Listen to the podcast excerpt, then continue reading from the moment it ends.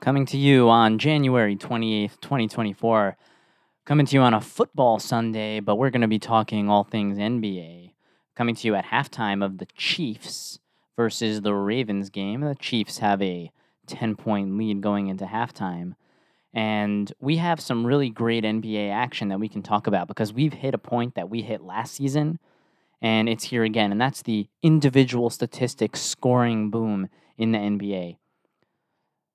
On Friday, January 26th, we saw two more over 60 plus point performances. We got Devin Booker scoring 62 points for the Phoenix Suns in a loss on the road in Indiana, where Indiana again beat one of the better teams in the NBA without their star player Tyrese Halliburton. First, they beat the, the Philadelphia 76ers by a wider margin, and then they beat the Phoenix Suns in a game which came down to the final shot.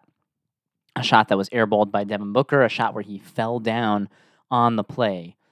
And then you have the Mavericks in a game that was happening at the same exact time on the same exact day on January 26th for the Mavericks.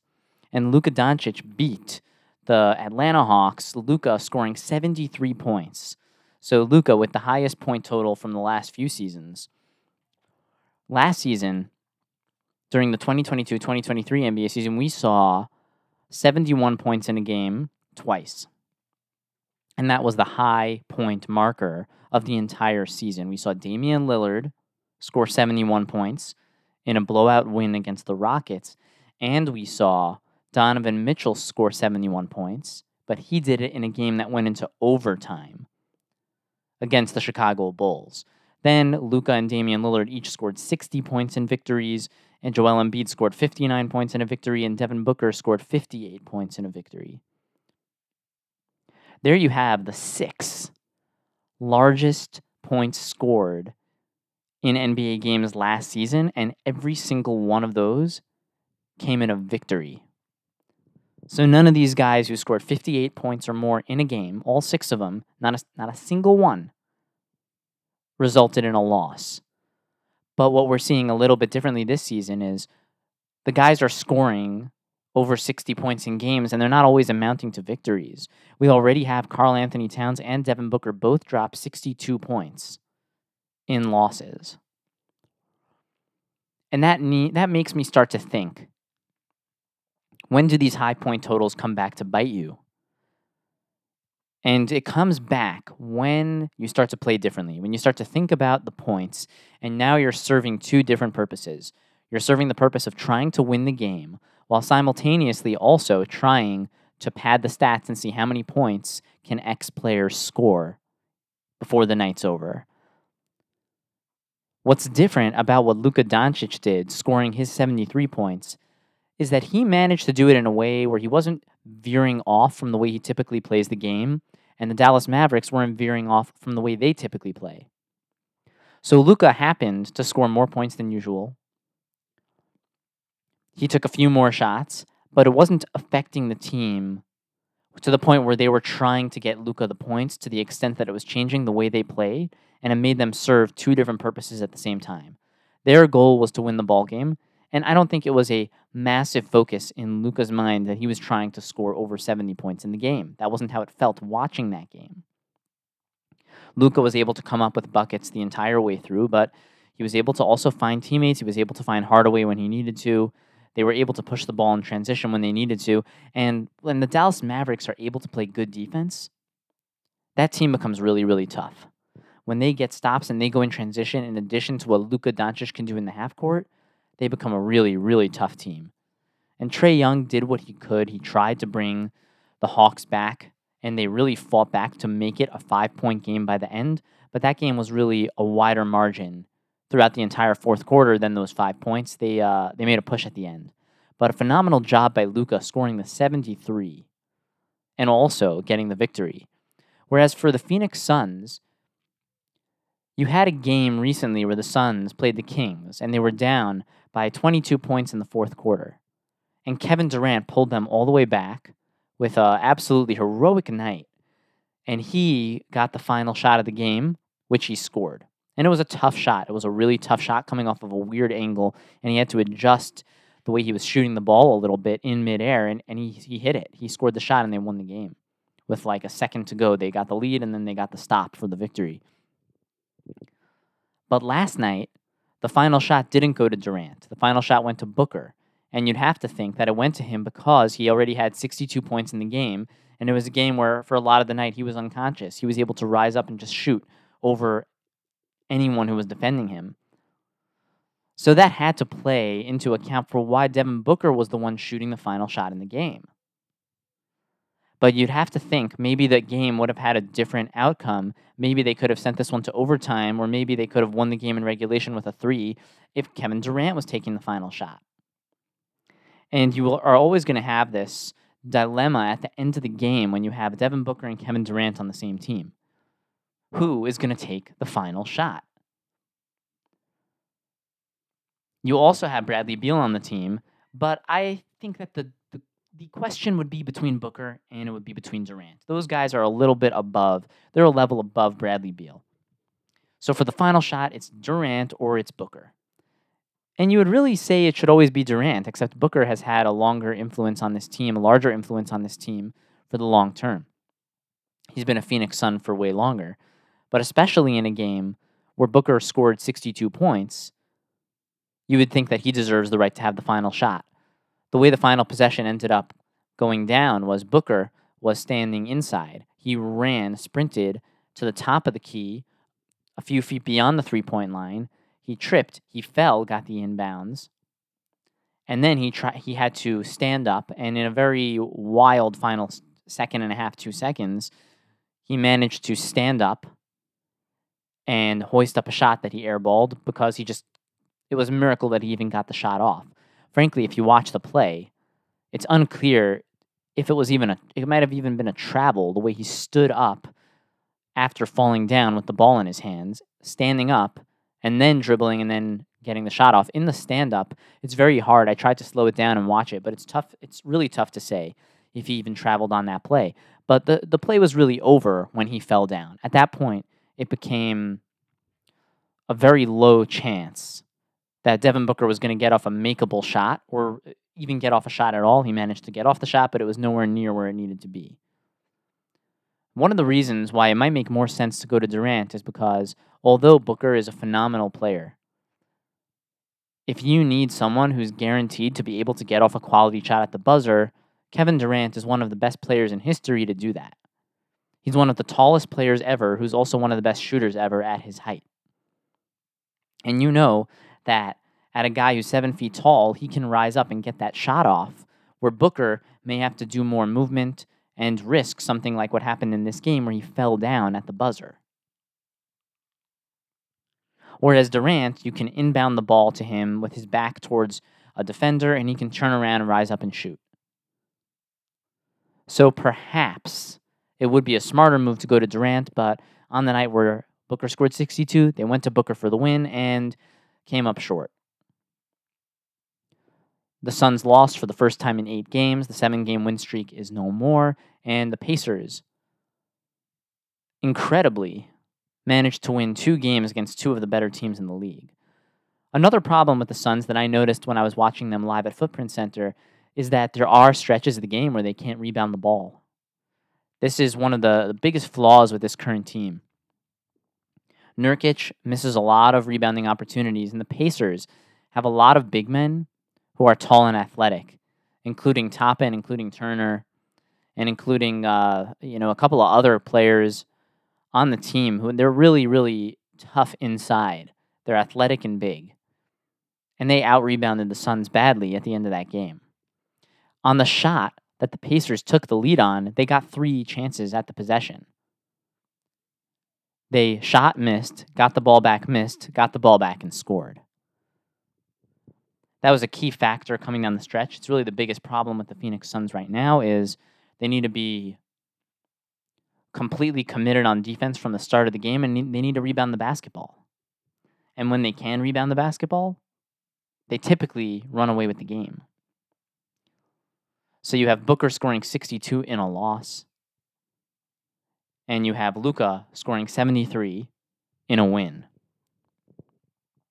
You also have the Clippers winning some more ball games, the Thunder winning some more ball games at the top of the Western Conference, the Grizzlies managing to secure more victories, even though they're missing virtually their entire team. Jaren Jackson Jr. is showing that he's more than just a really good center. He's more than just a, a good stretch center who can shoot some threes. He can actually win ball games without Desmond Bane and Jaren Jackson. I'm sorry, without Desmond Bane and without John Morant. So he's making a name for himself independently of the other stars on the team. And you have the Cleveland Cavaliers exacting their revenge on the Milwaukee Bucks. Cleveland had won eight games in a row before beating the Bucks.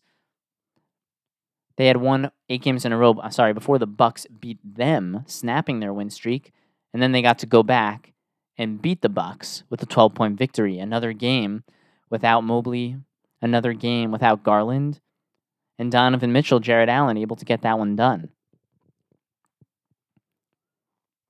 We saw the Knicks able to beat the Heat. We saw the Nuggets able to beat the 76ers in Denver. In another game in Denver, where Philadelphia goes there and Joel Embiid, some, for some reason, doesn't play. He wasn't on the injury report, he wasn't stated to be injured, and everyone's wondering why didn't Joel Embiid play in the game? Embiid made a really big deal about going against Nikola Jokic on his home court in Philadelphia, where they beat the Nuggets. And then for the second year in a row, when they go back to Denver, Embiid mysteriously misses the game. So a lot of questions as to why that's the case. Why is Embiid not playing in these games? You have the Clippers continuing to be the hottest team in the league. They've been 22 and 4 in their last 26 ball games. So effectively they have been the number 1 team over the last 26 games. And you have to wonder if the end of this result of the of the 2023-2024 NBA regular season is that the Clippers are going to be the 1 seed because the Clippers are currently sitting in third. They're a game and a half back from the first seed, the Oklahoma City Thunder. And they're a half a game back of the second seed Timberwolves, who are now starting to tailspin. So you'd have to think, I mean, if they if the Clippers are able to maintain a pace even close to this, you'd have to assume that they are going to be the one seed by the end of it. The only one seemingly standing in their way would be the Oklahoma City Thunder. Now, not necessarily is it even going to be that great for the Clippers to get a one seed. They could get a one seed and end up facing the Lakers in round one. They could get a one seed and end up facing the Warriors in round one. You know, or the winner, whoever wins those play-in tournament games. So not necessarily is it even going to amount to that much for the Clippers, but it's a really realistic chance at this point that the Clippers could be the one seed in the Western Conference by the time this is all said and done. Really a a an unprecedented turnaround from the way that we thought that the Clippers were going, going to play with Harden after the Harden trade to where the Clippers are right now with the best record in the NBA over the last 26 games. We also have the Lakers with a double overtime victory against the Warriors in one of the best games of the season. This was an absolutely psychotic game where Steph Curry is still the greatest show on television. He scored 10 points in that double overtime. He had a couple of three pointers to, to give the Warriors the, the, the lead back. And you have down the stretch of that game, you have D'Angelo Russell just playing like an absolute psycho. He, he throws the ball away the first time. The Lakers get lucky. The ball gets tipped super, super high in the air. It ends up going back to Anthony Davis, and Anthony Davis able to, to score the bucket anyway. On the following Lakers possession, D'Angelo Russell again, the ball gets tipped up in the air, a turnover, a Warriors score. The, the possession after that, same thing. D'Angelo Russell turns the ball over again, resulting in a Warriors bucket. Now the Warriors are leading. And what happens? The Lakers get a stop and they come down court, and in transition, D'Angelo Russell pulls up and takes a three point shot before the entire team is even down court. And he hits it, giving the Lakers the victory, and they, w- they wouldn't uh, rescind that. They wouldn't give up that lead again. Uh, actually, they did give up the lead. They, they scored, then the Warriors scored back again, and then LeBron James ended up. I forget the exact sequence of, the, of, of exactly what happened, but the Lakers got the three point shot with D'Angelo Russell And then they ended up with the ball again where LeBron drove to the basket and got fouled. And LeBron sunk both free throws. Warriors inbounded the ball. Steph Curry took a heave at it, and that was the ball game. Another absolutely crushing blow to the Warriors on a season where they can't seem to get anything right. Now, I would say that the Warriors have the nail in the coffin, but in the play in tournament era, the Warriors are currently sitting in 12th in the West, and the Jazz are the 10th seed. The Warriors are only three games back from the Jazz, so at any point from now till the end of the season, if the Warriors string together three or four victories, they'll likely jump up a spot, and then another three or four victories, and they'll jump up the last spot, and they'll they'll, they'll play. They'll be a play-in tournament team. So there's a very good chance the Warriors could still make the play-in tournament if they get Chris Paul back, string together a couple of victories. So in a normal season before the play-in tournament, yes, I would say this is completely the nail in the coffin for the Warriors and they're toast. But no, they're not toast because they have a shot at getting into the play-in, and if they can win the two play-in games and become the effectively what would be the new eighth seed, they're a live dog. Because as we can learn from what watching what's happening in the NFL today, there's something to being in the big game a lot of times. And when you live in the big game, like the Kansas City Chiefs have been doing in the NFL, they've been living in the AFC Championship game for the last who knows how many years, and they've been living in Super Bowl games. They know how to play in these games. Their kicker knows how to kick in these games. Their punter knows how to punt in these games. Their quarterback knows how not to take sacks in these games. And they're very, very tough to beat just because they are familiar with operating under the bright lights to an extent that most teams are not familiar with. So, can I definitively say the Warriors are done? No. Because they still have a shot with roughly, you know, 35 38 games left on the season. Where they're only 3 back of being a play-in tournament team.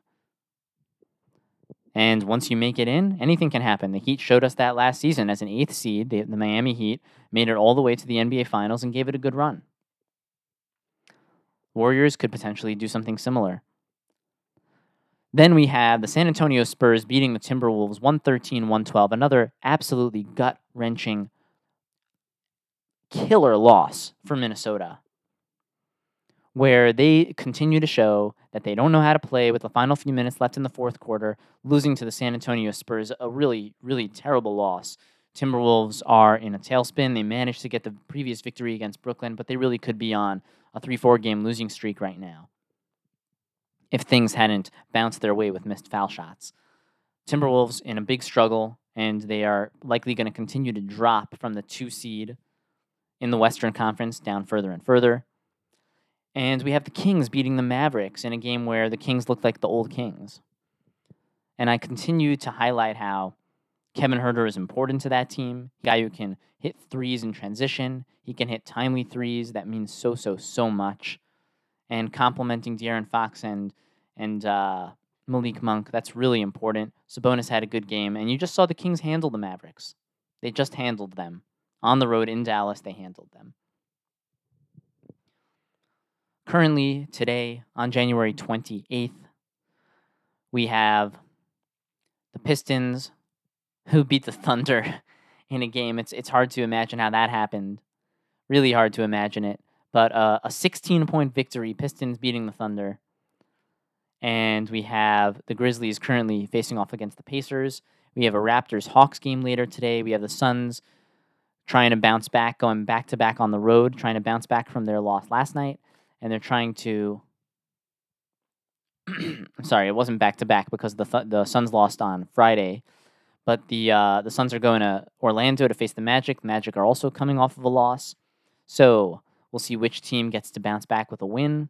Both teams need it. Both teams are right in the mix between the the four to six, four to seven range in uh, the East and in the West, and then you have the Bulls going to Portland to face the Trailblazers. So not too much crazy action going on. The Suns Magic game should be good. Uh, outside of that, not too much else to watch here in the NBA. We'll have another NFL game coming up later today uh, for all those who are interested in that. And Again, this is NBAV, the NBAV podcast. You can catch us on Apple Podcast, on Spotify, on uh, Amazon, Google, and all the other podcast networks, iHeartRadio. The website will be going up over the next uh, month or two. We have uh, the website to look forward to, the nbav.com website, NBAVE, and you can reach out to the show at nbavenue at yahoo.com. That's N-B-A-V-E-N-U-E at yahoo.com. Follow us on Twitter. Follow us on X. Follow us on uh, Facebook at NBAV or nbavenue. And we will catch you on the next one.